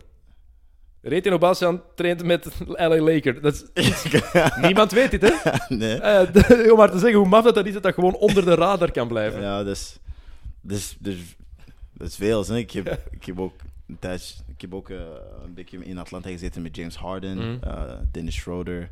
ehm, Zie, hey, ik kan wa- wel er, mannetjes. er waren een paar, er waren een paar ehm, Joe Smith, ehm, McRae. En hoe ben je bij die, bij die mannen terechtgekomen? Via Alabama? Via mannen van Alabama dat je kende? Via, via coaches in Alabama. Dus bijvoorbeeld toen ik was aan het voorbereiden voor mijn pre-draft workouts en zo in toestanden, zou ik dan zou mijn coach, Avery Johnson of coach Grant, zou me dan linken met een trainer in Atlanta, in Miami, in Dallas. En wanneer dat ik naar die steden ging, waren er current NBA-spelers die ook daar waren aan het trainen, dan zou ik gewoon met hun mee trainen. En, dus ik heb ja, sessies gehad met meerdere NBA-spelers waar we gewoon één tegen één waren aan het spelen, of samen zouden trainen, of samen pick-up zouden spelen. Ehm, en ja, dat is gelijkaardig aan wat ze doen in LA met Chris Johnson hoops en, Ja. en eh, Rico Hines. Dat gebeurt daar constant. Al die NBA-spelers gaan naar major cities en dan speelt iedereen tegen elkaar en iedereen traint met elkaar en zo, zo is het ook beter. Heb je zelf gevoeld dat je dan ook... Want ik veronderstel dat je, dat, dat je niveau als speler ook meteen ja, omhoog gaat. hè? Dat moet. Je moet wel. Ja, dat moet. Dat, dat moet Als je, echt. tegenover, Ja- als, je, als je op James Harden aan het verdedigen bent, Ja, dat moet gewoon. je, hebt, je, hebt geen, je hebt letterlijk geen keus. Ik weet, zorgt het dan voor extra stress bij je of druk die je op Ah. jezelf legt? Ja, niet noodzakelijk. Ik zou zeggen, dat geeft u gewoon meer vrijheid om te zeggen van... Ik, ik moet in principe experimenteren, want doen wat ik altijd heb gedaan, dat gaat, dat gaat gewoon niet goed genoeg zijn. Je? Dus ik weet nog de eerste keer dat ik tegen ehm McRae 1 tegen 1 was aan het spelen, ehm, vorig jaar in Atlanta, dat is, dat is een heel ander type lichaam. Die gast, zijn armen zijn bekend drie meter lang. Je? Dus ik weet, nog, ik weet nog, de eerste move was een stepback. En die, die stond aan het vrouwenplein, ik aan het driepuntlijn, die nog altijd mijn shot geblokt. En ik dacht, maar hoe kan dat? Maar dat is aanpassen. Dus dan leerde ik van, oké, dit is een totaal ander type speler. Dus nu leren met balfakes werken, meer shifty zijn. En uw atletisch vermogen, wat dat u in, als je in de eerste klasse in België zou spelen, waardoor je er met kop en schouders zou Ja. bovenuit steken op atletisch gebied alleen al, Ja, daar heb je niks aan tegen zo'n mannen. Hè? voilà. Nu moet ik, nu moet ik andere manieren leren om, om, om efficiënt te zijn, om mijn, om mijn shot te kunnen creëren. Dus daar, daar leer je echt van. Als je, als je af, eh, van een pick-and-roll komt en, en Joe Smith is op je aan het verdedigen, ja, is 2 en 12 en die beweegt als een guard. Nu moet je echt... Nu kunnen niet gewoon één keer door je benen gaan net voorbij hem lopen. je? Nu moet je echt bom, bom, bom, bom. Nu moet je echt creëren. Dus ehm, op, op dat vlak dan leert je zeer veel, zeer En snel. dan motiveert het ook nog extra. Ja. Als je zo één training tegen, of één matchje gewoon, één pick-up game tegen zo'n mannen, dan. Ja. Ik, als ik mij nu plaatsen, dan denk ik van man. Ik word nu al een beetje pumped van Ja, eraan te denken. Um, ik zou, ik zou zeggen, een, een van de momenten dat mij, dat mij echt, um, ik zou zeggen, mij zwaar heeft geïnspireerd was, uh, was in Atlanta. Er was one die pick-up games, dat was met die McRae. Mhm. En um, er was zo'n wedstrijd waar ik vier op een gescoord tegen McRae. En wij gingen naar vijf. En gewoon, om, gewoon om al die NBA-guys te horen en mij te horen aanmoedigen, had ik zoiets van... "Ah, Ik kan niet NBA spelen. Zat? Zo, Hey, maar- maar hij had precies zo'n, ja, zo'n, ik weet niet, zo'n, zo'n, zo'n, zo'n, zo'n lichte afgaar. echt iets van. Ik- Je, je krijgt vleugels een ik beetje. Kan, ik kan eigenlijk wel, wel doen. Maar dat is belachelijk. We hadden zo een paar jaar geleden. Ik ben de eerste keer dat ik de finals live heb gevolgd voor Play Sports was in 2013 Heat Spurs. En we hadden in San Antonio een me- international media game. ja. En Jalen Rose en Bill Simmons kwamen meedoen. Jalen Rose, hè, voormalig Fab 5, Michigan. Ja, ja, ja. Kan nog altijd bal, stond een beetje vetter. Maar het eerste matchje dat we spelen, ik met Tony van den Bos. Van den Bos was mijn, onze point guard op zijn lage all-starkers. ja. 60 jaar, lage all-stars, po- point guard. nog altijd binnenknallen, dat niet normaal is. Hè? Geweldig. Dus wat, de eerste bal dat ik krijg, NBA driepuntlijn, gewoon aftrekken. Hè? Ik pak een driepunter en die gaat binnen. En Jalen Rose aan de kant, oh, we got a shooter! ik voelde mij drie meter. Hè. Ik ben, oh. Je voelt u de man als Ja. een NBA-speler. Zoiets zegt, mijn twee volgende shots waren twee airballs. Ik geef Maar dat, ik maakt geef dat niet uit. eerlijk toe, maar... Onthoud gewoon de eerste. Je Nou, onthoudt daarna, enkel de Tony en eerste. ik heb dat daarna nog ingehaald tegen Jalen Rose zelf. Maar ik- dus, eh, dat was voor mij zo'n klein dingetje, puur voor de fan. Ja, voor u moet dat dan helemaal een extra motivatie zijn van hey, NBA, here I come. Hè. Ja, dat is echt dat is inspirerend. En, en ook gewoon om tegen hun te kunnen spelen, kunnen echt wel zien van oké, waar sta ik? Mhm. En dan is soms van die momenten van damn, I'm closer than I think. Ja. Snap je? Dus Heeft Avery Johnson je daar hard bij geholpen? Want Avery Johnson, twee jaar, drie jaar coach geweest Eén bij jaar, Alabama? Eén jaar jaar, maar? ja. Zeker twee waren. Ehm, ja, twee keer NBA-kampioen, 99, 2003. En de finals gehaald als headcoach van de Dallas Mavericks tegen Miami. ja, Ehm, verloren. Ja. En het jaar daarna in de e- beste record van de NBA, 67 overwinningen, Dirk MVP, maar eruit in de eerste ronde en Ja. dan ontslagen. Ja, dan ontslagen. Sindsdien nooit meer... Ja, bij de Nets is hij nog even geweest. Nog even, ja. Nog even. Maar dat was ook geen onverdeeld succes. Ehm, maar het is wel iemand met tonnen ervaring, Ton. met een, geweldige naam, een fantastische stem. Ja, En die connecties niet ook. weten hoe die praat, zoek het op op YouTube. Heeft zo'n eh, specifiek stemgeluid. Super, ja. Ehm, maar is dat de coach waar je echt van kan zeggen van ja, die heeft mij voor me voor te bereiden op mijn professioneel leven nog zoveel extra bijge- Ja, bijgebracht? Echt om, om in woorden te kunnen uitleggen wat, wat coach Avery Johnson voor mij be- betekent en al het, al het hulp en al het advies hij mij heeft gegeven, dat is, dat is, moeilijk, dat is echt moeilijk om in woorden te leggen. Dat is gewoon van het vertrouwen op het veld tot uh, het creëren van een team naast het veld tot ehm, hem NBA-teams bellen voor mij. Ehm, NBA-teams die hem bellen. Dat is, je kunt allemaal, de dingen die hij doet, dat kunnen echt allemaal niet, niet, ja, gewoon niet in woorden brengen. Dat is echt, dat is, ik ben zeer, zeer dankbaar voor, voor hem als coach, hem als een persoon. En wij, wij bellen like, nog altijd. En ik ben nu al twee jaar afgestudeerd en die is nog altijd cool. geïnteresseerd in, Ja. in mijn carrière. En um, toen hij bijvoorbeeld had gezegd tegen hem van ja, coach, ik ga, ik ga tekenen bij Phoenix Suns G-League ploeg, was hij, was hij super blij, want Phoenix was een van de ploegen die um, mij was al aan het volgen sinds uh, min 16 eigenlijk. Ja, oké. Dus dat was eigenlijk, dat is ook wel een interessant verhaal. Maar um, dus hij was daar ook super blij om, omdat hij ook wist dat Phoenix al, al zeer lang geïnteresseerd is in mij als speler. Dus En puur basketgebied, puur baskettechnisch, eh, of heeft hij daar nog bepaalde kleine dingetjes kunnen zeggen van, Dat je, dat je op voorhand dacht van, ja, tuurlijk. ja, dat is... Dat, dat hij dan heeft... eh, Veel, hè. Eh, Het team, het team met coach, coach Avery is, eh, hij is heel detail georiënteerd. Ah, uiteraard, hij heeft, heeft gespeeld voor, eh Popovic. voor Pap en is ook met hem samengewerkt. Dus je merkt dat echt in zijn coaching is, hij is heel detailgericht. en dat is letterlijk een halve centimeter meer in de corner staan. Spacing is super belangrijk. De juiste screen zetten, de juiste pas, je schoenen juist vastbinden. Echt allerlei kleine dingen dat je niet aan zou denken, um, is belangrijk voor coach. En dat is, dat is ook iets dat ik heb moeten leren. um, dat mij heeft geholpen als een professioneel speler, is alle kleine dingen. Die- al die kleine details tellen allemaal op. Um, de, gewoon, gewoon zelfs van een half uurtje later eten en dat je normaal zou moeten eten, al die kleine dingen tellen allemaal op. En dat, zijn, dat is wel iets dat, dat coach mij heeft eh, meegegeven. Ja, je bent niet gedraft het jaar dat je je beschikbaar hebt gesteld. Deed dat pijn eigenlijk? Dat je er niet bij Um, was? Zelfs niet in de tweede ronde gekozen werd? eh, nee, omdat, nee, omdat ik eh, heb gekozen om undrafted te worden. je zelf voor gekozen? Ja, ik heb er zelf voor gekozen. Waarom? Dus ehm, Want toen wist ik totaal niet dat je daar zelf voor gekozen ja, had. dus niemand heeft mij ook ooit gevraagd. maar eh, ehm, ik had twee, ik had twee, eh, twee opties. Dus ik had ehm, 32 met Phoenix Mhm. en dan had ik eh, 55 met Sacramento. Dus dat waren zo de twee picks dat ik eh, in, in, in, in ik zeg, consideration voor was. Ja. Ehm, Phoenix is dan uiteindelijk gegaan met Tyler Ulis, omdat ze, ze anticipeerden dat Tyler Ulis vroeger zou gedraft worden.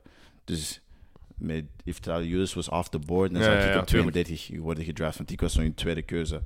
Tyler Ulis was nog beschikbaar, ze zijn met Tyler Ulis gegaan. Dus dan in plaats van op 32 gedraft te worden, ben ik gedropt naar 55, want Sacramento wou mij dan draften. Maar hun, hun pick was, denk ik, ze hadden, ze hadden twee lottery picks. En ze hebben, 2016 was dat, hè? 2016, dat was de jaar dat ze Malachi Richardson, Scala BCR en uh, Papadopoulos. Ja, dat is Die- ben, het Ben Simmons jaar. Ja, Ja. Die, die drie. Dus ehm, hun laatste pick was dan 55 in de, in de tweede ronde. Dus ik was dan de frontrunner voor die pick. Maar dan, was hij, dan had mijn agent mij gebeld. Die zei van, ja, kijk, Sacramento moet die dra draften op 55. Ehm, wij denken best dat dat, dat het best zou zijn om dat niet te doen. Dus dan heb ik gevraagd van, oké, waarom? Want tijdens, tijdens die hele draftproces, wat mensen niet beseffen is, agenten zijn constant aan het bellen met ploegen. Dus wanneer dat je de Adam Silver daar die stappen en, en een, een pick aankondigt, dat is letterlijk 20 minuten ervoor of een half uur ervoor zijn ploegen gewoon aan het bellen met agenten en spelers en dit en dat. En de mensen zijn gewoon constant aan het schuiven. Dus ik denk dat het zo pick 50 was. En ik, ik word dan gebeld en ik denk zo, ik zat mijn hart dropt, hè. Als je eenmaal dat gebeld wordt. Dus ik neem op en die zeg van, ja, kijk, Sacramento heeft net gebeld. Die zegt, die wil nu draften 55. Maar ze willen... Um, they want to draft stash you. En ik zei, oké, like, wat is dat? En ze zegt van, ja, ze willen nu draften, maar dan um, stash in Europa voor een paar jaar en dan terug oproepen. En ik zei van, ja, oké, wat, wat denken jullie is een goed idee? En ze zeggen van, ja, wat denken niet dat een goed idee is? Ik zeg, oké, waarom? Ze zeggen van, um, ja, als je draft en stash doet, dan heeft Sacramento je rechten voor, denk twee à drie jaar. Mhm. Ja, Dus- tot je rookiecontract afgelopen zou zijn. dat, dus dus de sowieso drie jaar. Dus de enige ploeg dat ik kan terugkomen is Sacramento. Tweede ronde natuurlijk is iets korter, denk ik. Maar inderdaad, als je naar de NBA zou willen gaan, moet het naar de Kings dan, zijn. dan, Dan. Moet, dan moet ik naar de Kings gaan. En hij zei van, dan is het best om undrafted te gaan. Dan kun je nog altijd naar Europa gaan, maar dan kun je terugkomen en spelen voor eender wie. En dan zei ik van, ja, oké, daar heb jij wel gelijk. Dus ik zei van, oké, ik, ga, je- ik ga je zo terugbellen. Dus ik, ik hang op, ik, eh, ik ga naar mijn pa, want ik had zo'n kleine draft party. Ik ga naar mijn pa, ik zeg van, kijk, Sacramento heeft dit gezegd. Mijn agenten hebben dit gezegd. Uh, wat denk jij? Dus ik heb daar met mijn pa gesproken, met mijn broer gesproken. Um, coach Avery, die waren daar allemaal en zeiden van ja, oké, ik denk dat best.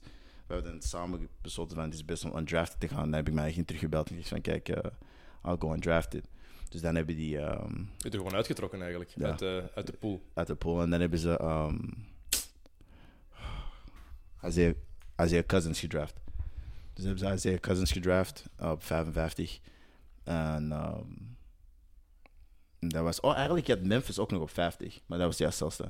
Dus ik heb Memphis op 50. En die wou je ook stashen. Juist. en stash. En dan zeg ik dan kan ik gewoon eventueel mijn eigen Europa gaan. Dan heb ik mijn eigen Mhm. recht en dan kan ik terugkomen. Ja, ja, tuurlijk. Maar nu is G-League, en je zei het, Phoenix volg je al Phoenix. sinds je zestiende. Dat vind ik wel straf eigenlijk. Ja, dat is... Want dat collegeploegen, Europeanen volgen, dat weet iedereen. Ja. Maar dat NBA-ploegen dat ook doen, het begint meer en meer geweten te zijn, maar het is ja, dat is- uitzonderlijk. hè? dat is zeer uitzonderlijk. En de enige, de enige reden dat ik dat weet is omdat nadat je je draft workouts doet, Mm. meet je normaal met de front office. Dus dat is of met de GM, assistant GM.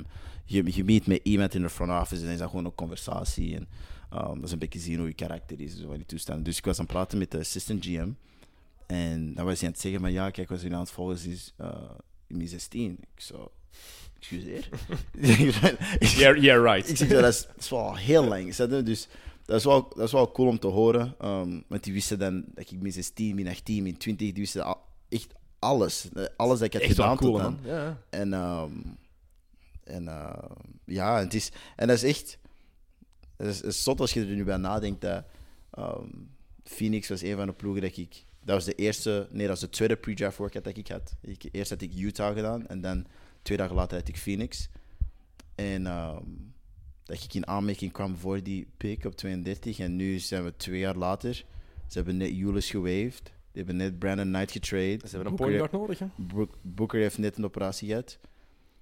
En nu ben ik terug in de Phoenix Ja. Organization. Dus dat is Voor de mensen die het niet weten, rating gaat naar de G-League. Ja, Eh, de G-League ploeg van de Phoenix Suns, komend Noord- jaar. Northern maar- Arizona Suns. Voilà. Maar in Phoenix hebben ze een groot probleem op de guard. Ehm, Devin Booker heeft, een, heeft een, een in zijn hand, in zijn shothand ook nog eens. Ja, Eh, die ging James Harden gewijs op de point guard spelen. Was de bedoeling komend jaar. Maar nu, Brandon Knight hebben ze ook Brandon Knight hebben ze getrade eh, voor Ryan Anderson, onder andere naar, eh, naar Houston. Er is geen guard, hè? Er is op dit moment geen, niemand waar... Als je kijkt naar die roster... Denk ik, coach Kokoskov gaat niemand daar... De winkele Kobo van Frankrijk. Ja, dat is de enige, maar die gaat geen start, die gaat geen basis. Oké, er moet nog veel gebeuren. Hè. Er kunnen altijd free agents Sowieso. aangetrokken worden. En het zal ook wel waarschijnlijk gebeuren, NBA kennende. Ja, Maar voor jou moet dat extra motiverend zijn, zou ik denken van... Oké, hey, dus daar, ja, zeker nu je... Want de G-League is bezig aan een opwaardering. ja. Als je kijkt naar wat het tien jaar geleden was, de D-League, stelde dat niks voor nu. Contracten zijn beter, omstandigheden zijn beter, Veel beter. ehm, condities. Ehm, en Het zijn allemaal nieuwe zalen aan het bouwen. two-way contract, dat is zoiets belangrijks voor, voor Ja, spelers in jouw situatie zitten, ja, volgens ja, mij. Hè? Letterlijk. En, en, ehm, en dat, was, dat was eigenlijk zeer belangrijk met het beslissing tot naar Phoenix Suns te gaan of Northern Arizona Suns. Want deze hele zomer was zeer, eh, zeer interessant. Uiteraard met mijn twee operaties. Dus eenmaal dat het nieuws een beetje verspreiden, waren meer de Europese ploegen hun contracten aan terugnemen. Wat ik begrijp, uiteraard. Want ik zou dan, bepaald, ik zou dan meerdere maanden missen van het, van het seizoen. En dan zeiden we, we gaan wel met een gezonde speler. Wat ik respecteer. Heb dat je veel interesse trouwens van grote Europese competities? Ehm, ik had een paar Eurocup ploegen en meerdere Champions League ploegen. Wat ik, wat ik wel zou zeggen is dat als ik gezond had geweest, dan had ik waarschijnlijk nog altijd in de Verenigde Staten gebleven. Dus ondanks dat er wel aantrekkelijke contracten waren in Europa. De NBA-droom is te groot. Ja, de NBA-dream was te groot. En, en het NBA-aanvraag was te groot. Ehm, dus Waren er meer ploegen dan die uit de Ehm. G-League die achter je, achter je aan zaten? eigenlijk, Of uit de NBA zelf? eigenlijk ehm, dus dit, dit, was, dit is een beetje hoe dat mijn, ik zou zeggen, mijn eh, free agency is gegaan, als ik dat free agency kan noemen. Ja, het was zo. Maar eh, na, na het seizoen waren er ehm, drie ploegen die hadden gebeld voor Summer League. Dus dat was eh, Denver, Memphis en Milwaukee. Mhm. Dat hadden gebeld van, kijk, we willen dit in voor Summer League. Dus mijn agent had mij gebeld van, ja, ehm, ik weet dat jij operatie hebben voor je pols, maar denk je dat je klaar gaat zijn voor Summer League? Gesproken met mijn chirurg, die zei waarschijnlijk niet. Dan heb ik gebeld van, ja, kijk, League kan ik niet halen. Ehm, dus je kunt dat zeggen tegen de ploegen. Dus mijn agent belt aan die ploegen en zegt van, ja, kijk, ik ga League niet halen. Ehm, tot mijn verbazing belde mijn agent mij dan terug en zegt van, ja, oké, eh, we zitten nu aan vijf ploegen die willen dat je naar training camp komt. En dan ben ik, dan sta je daar met mijn mond vol tanden en ik zeg van, ik heb net een operatie gehad. en je zegt mij, Geen meer- Summer League. het is geen Summer League. Er zijn meer ploegen die mij willen voor training camp dan voor Summer League. Hoe, werkt dat? En uh, zei van, ja, kijk, dat is gewoon de situatie. dus dan zaten we met meerdere ploegen voor training camp. Dus dan dacht ik van, oh, oké, super, ik kan naar training camp gaan. Maar dan hebben we, eh, heb ik mijn volledige scan gedaan. Dus ik van, kijk, moet ik me voorbereiden. en dan hebben we dat gevonden in mijn scheenbeen. En dan was ik echt aan het balen.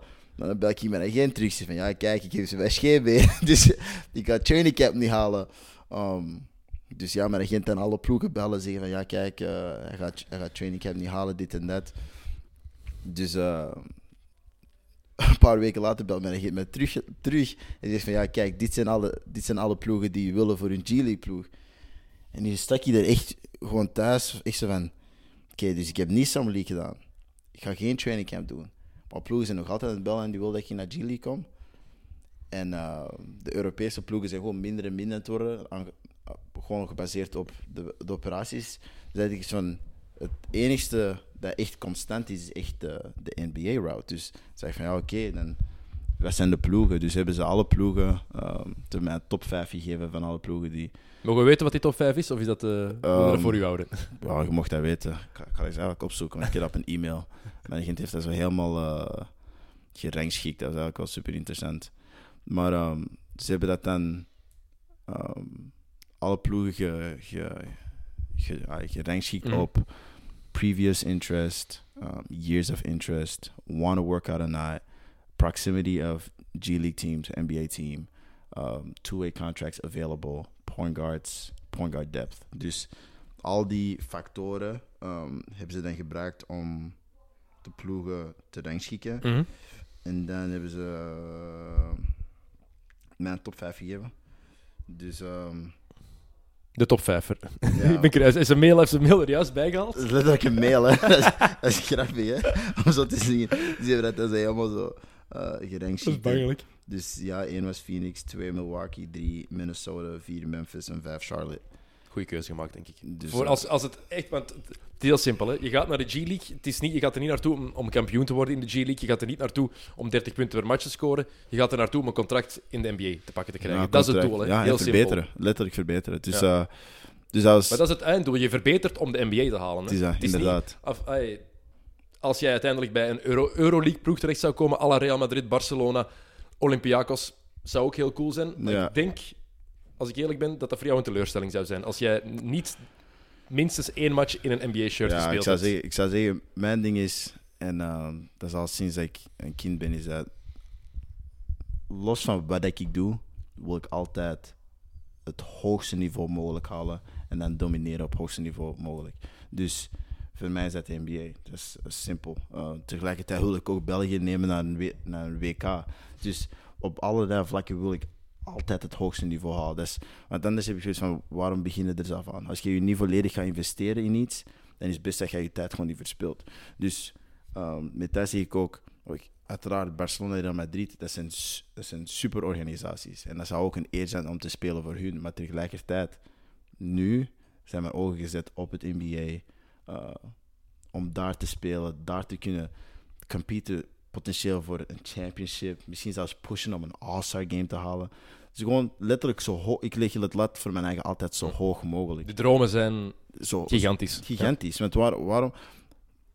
Anders is, er, anders is er voor mij geen nut om eraan te beginnen. Als je, als je niet de beste wilt zijn in wat je doet, dan is er gewoon geen nut om, dat, Mhm. om daaraan te beginnen. Period. Dus, ehm, en dat is, ook, dat is ook mijn focus met dit seizoen, met naar de G-League te gaan. En, ehm, ik, ben echt, ik kijk er zwaar naar uit om in de organisatie te zijn van de Phoenix Suns. Heb je al Uh, contact met die, met die coachingstaf echt van de Phoenix Suns? Want G-League Uh, heeft natuurlijk G-League heeft, heeft zijn eigen coachingstaf. Ja, dat.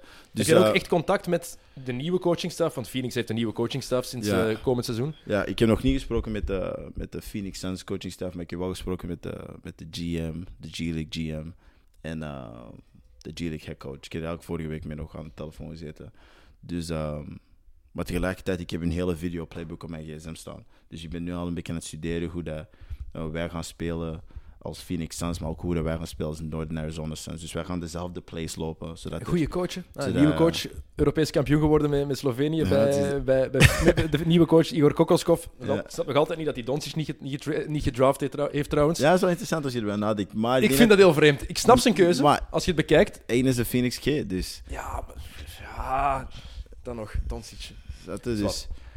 Maar, dat, eh, is een ja, ander, ja. dat is een ander onderwerp. Ja, ik, denk, ik blijf erbij dat Luca Doncic de meest getalenteerde speler van heel deze draft Ik kijk er echt naar uit om te zien hoe, dat, hoe dat hij gaat doen in NBA. Die Ik- played against men, hè. Ja, ik, kijk want er echt naar jij uit. Hebt, jij hebt college-ervaring gehad. Ja, Eh, want Dat zeggen het van maar ik, als, je Euroleague, als je MVP van de Euroleague bent op je 19, eigenlijk 18, want hij was net 19 geworden, ja. en je wint de Euroleague, en je wint de competitie in Spanje, en, je wordt EK. Europees kampioen, En EK. op die leeftijd, en je bent de belangrijkste speler, oké, op Goran Dragic na, bij Slovenië dan, Ja. ik denk echt dat heel veel mensen daar onderschatten wat die gast gaat doen, Zeer, en wat hij had kunnen doen bij Phoenix. Ja.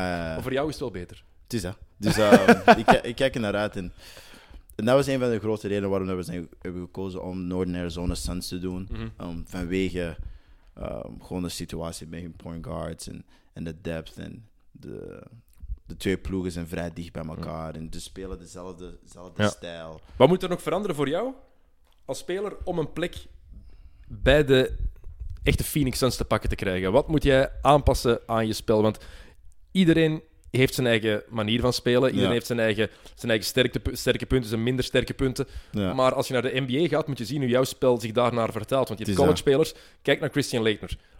Misschien wel de, ja, een van de beste college-spelers, ooit de beste college-speler van de laatste 25 jaar ja. in mijn, dat is mijn mening tenminste. Maar in de NBA is dat nooit. Het is, het is één keer All-Star geweest en dan nog bij Atlanta. Kijk naar Tyler Hansbrough. Speelde alles kapot bij North Carolina. In de. NBA is dan, dan weer niet gelukt. ja. Dus hoe moet jouw spel zich vertalen naar de NBA? Dus ehm, dat is eigenlijk wel dat is een goede vraag, want ik heb er met de coach van de G-League over gesproken. Dus hij, hij vroeg zo aan mij van, wat denk jij dat jij, jij kunt brengen ehm, op het veld, naar onze ploeg, zelfs naar de Suns. Hoe denk jij dat jij past in ons spel? Dus hoe, toen wij er gewoon een beetje over waren aan het praten, en hij heeft mij ook al gerecruit en bekeken en zo, zei van, hoe dat zij willen spelen in Phoenix is fast-paced. They want to move the ball and they want to get up and down the court. Dus ehm, daar zegt de coach van daar past hij perfect. We willen wel een point die de bal kan pushen, kan controleren wanneer we, dat nodig hebben. Die ervoor kan zorgen dat, bepaalde spelers de bal krijgen in de spots waar zij goed, waar dat zij goed zijn. Zo heb je één aan de lob, één in de low post. Ehm, zeker in het begin. Zelfs één aan de block, want hij heeft een jump shot. Zelfs, hij is waarschijnlijk een tijdens een drie punten. Pick and pop zelfs met één Dragon Bender. Ook pick and pop, stretch four. Je Devin Booker, TJ Warren. Snap je? Dus ehm, ze willen een point guard die atletisch is, bal kan pushen, ervoor zorgen dat spelers zijn in waar dat ze moeten zijn, maar tegelijkertijd ook gewoon dat wij zoveel talent hebben, gewoon mensen laten spelen. Van, krijg de bal, push it up, Booker, doe je ding. Ehm, en dat is juist dezelfde manier dat ze willen spelen in, uh, in Northern Arizona Suns. Dus, dat is, dus in principe moet ik veel veranderen aan mijn spel. Nee, moet ik veel beter worden? Ja. Snap je? Dus, Dat ehm, is mooi gezegd. Dat is mooi gezegd. dus, dus niet noodzakelijk veel dat ik moet veranderen. Ehm, ik moet eigenlijk mijn ding doen en gewoon beter worden op mijn ding. En welk aspect van, het, van jouw spel moet je vooral verbeteren dan, in jouw ogen? Ehm, ik zou zeggen gewoon floor general. Dus ervoor zorgen dat mensen zijn op de juiste spots, op de juiste tijd, de juiste screen zetten. Want je weet ook, als je Ah. die kans zou krijgen, jij gaat niet de gast worden die 20 shots per match pakt. Hè? Niet- Dat niet ga je, begin- gaat jouw rol begin sowieso niet zijn. Ja, nee, sowieso niet. Ehm, maar ja, het, zo begint altijd. Hè. Je moet altijd gewoon zorgen dat je er je rol spelen. En dan goed doen in je rol en dan groeit je rol. Ehm zat, er, is, er is een... ehm, er is gezegd in de Bijbel dat als, als je je niet kunt vertrouwen met klein, kun je niet vertrouwen met veel. Dus dat is juist, dat is juist zelfs de situatie dat als je die kans krijgt in NBA, dan moet je gewoon je, je gaat een rol krijgen. En dan moet je gewoon zorgen dat het beste, het beste persoon bent in die rol. En dan kun je je vertrouwen met meer. En dan zo bouwt je je carrière op. Tenzij dat jij een number one pick bent, want je doet wat je wilt. Ja. Maar voor alle andere mensen uh, moet jij moet jij dat opbouwen. Dus, uh, en dat is, en dat is het, zo heb ik het ook het liefst. Um, dat, is, dat is al heel mijn leven zo dat ik... ergens- Earned, not given. ja, dus, dat is al heel mijn leven zo dat ik ergens kom en waar ze mij niet kennen en dat je dat gewoon stilletjes aan moet opbouwen, opbouwen, opbouwen. En dan op het einde van de rit uh, is, het, is, is het leuk geweest. En het leuke voor de mensen in België ook is dat ze jouw matchen allemaal gaan kunnen zien. Want de G-League-wedstrijden worden op YouTube uitgezonden. Klopt. Eh, gratis zelfs nog altijd, Ja, denk ik. gratis. Hè? Dus Gratis. gewoon abonneren op het G-League-kanaal op YouTube en je kan alle, alle wedstrijden van Northern Arizona Suns zien. En hopelijk gaat het snel genoeg door naar, naar Phoenix. Hè, want Hopelijk. ja, wij wachten er al lang genoeg op. De nieuwe Belg in de NBA. Ehm Didier heeft daar natuurlijk twee titels met de Lakers gewonnen, maar die rol was zo beperkt. Ja. Ehm was meer voor, ja, voor dan weten we dat het meer was voor de trainingen, dat hij daar was, omdat het een big body ook was. Af en toe dat ze dat nodig had. Ik denk dat jij wel een meer uitgebreide rol verwacht voor jezelf in dat je is carrière. plan. Ja, dat is, dat is uiteraard het plan. Dus jij wordt de volgende Belg in de NBA? dat is, dat is de goal. Dus, uh, Ja, we maar de goal. Ja, dat is, dat is, we zullen zien. Dat is, voor mij, dat is, dat, is letterlijk, dat is letterlijk wat ik wil doen. Ja. Ehm, en en ehm, wat, wat, ik, wat, ik, wat, wat ik super graag wil doen, is, is, is letterlijk tonen ehm, aan mijn kleinbroertje, uh, aan mijn familie. Ook groot talent trouwens.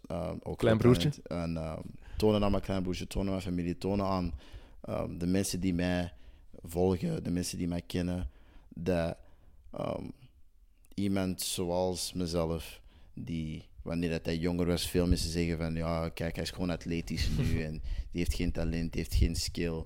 Ehm, dat een speler zoals diegene dat zou willen beschrijven, een bepaald niveau van succes kan behandelen. En als ik dat kan doen, dan kunnen meerdere spelers dat doen. Want er zijn, er zijn zoveel spelers in België dat ik vond van, die hebben meer talent dan mij en die konden verder gaan. En Je hebt er een paar genoemd in het begin van, eh, het is van onze dat, ze podcast. hebben, ze hebben gewoon, ze hebben gewoon die, kans gekregen. Hm. En, en ik, heb, ik voel een zekere verantwoordelijkheid om tot een zekere zin ehm, die deuren letterlijk neer te hameren, zodat de mensen achter mij of de volgende generatie het makkelijker zal hebben om die stap te maken in college, stap te maken in Euro League, stap te maken in de NBA. En, ehm, en dat, is, dat is echt iets dat, dat, ik, dat ik naar uitkijk om die eerste, die eerste Belgische geboren spelers te zijn die in de NBA speelt en die dan een, een deur creëert voor andere Belgische spelers. Waar als ze nu beginnen kijken van, oh, oké, Mhm. misschien zijn er nog wat snap je? En ja, dat is letterlijk met, als, met Australië dat gebeurt. Je, je hebt er eentje, dan nu er er vier, vijf, zes, zeven. Die, is, maar je hebt er gewoon, het begint altijd met één. Altijd. En, ehm, Ene goede nodig. En... ik ga die één zijn. En dat is, ja, dat is, dat is, dat is de goal. Oké, ik vind het mooi om op af te, af te sluiten. Ik had nog heel veel andere dingen die ik wou bespreken, maar in de loop van het jaar gaan we gewoon nog één moeten doen, al is via Skype. Eh, maar we gaan er gewoon nog één moeten opnemen om wat meer over de NBA te praten. Ehm Reten, ik wens je heel veel succes. Ehm, mensen die jou willen volgen, social media, Instagram kunnen ze jou volgen. Check ook zeker de Instagram-pagina van Lead Athletes, Ja, waar je nu met, eh met Jurik volle bak aan het, eh, het trainen bent. En ehm, ja, succes hè, man. merci, merci. Ik, dankjewel. ho- ik hoop echt dat je het haalt, echt ja, waar. Dankjewel. En merci dat je tijd hebt gemaakt eh, voor ons. Uiteraard, dit was plezant.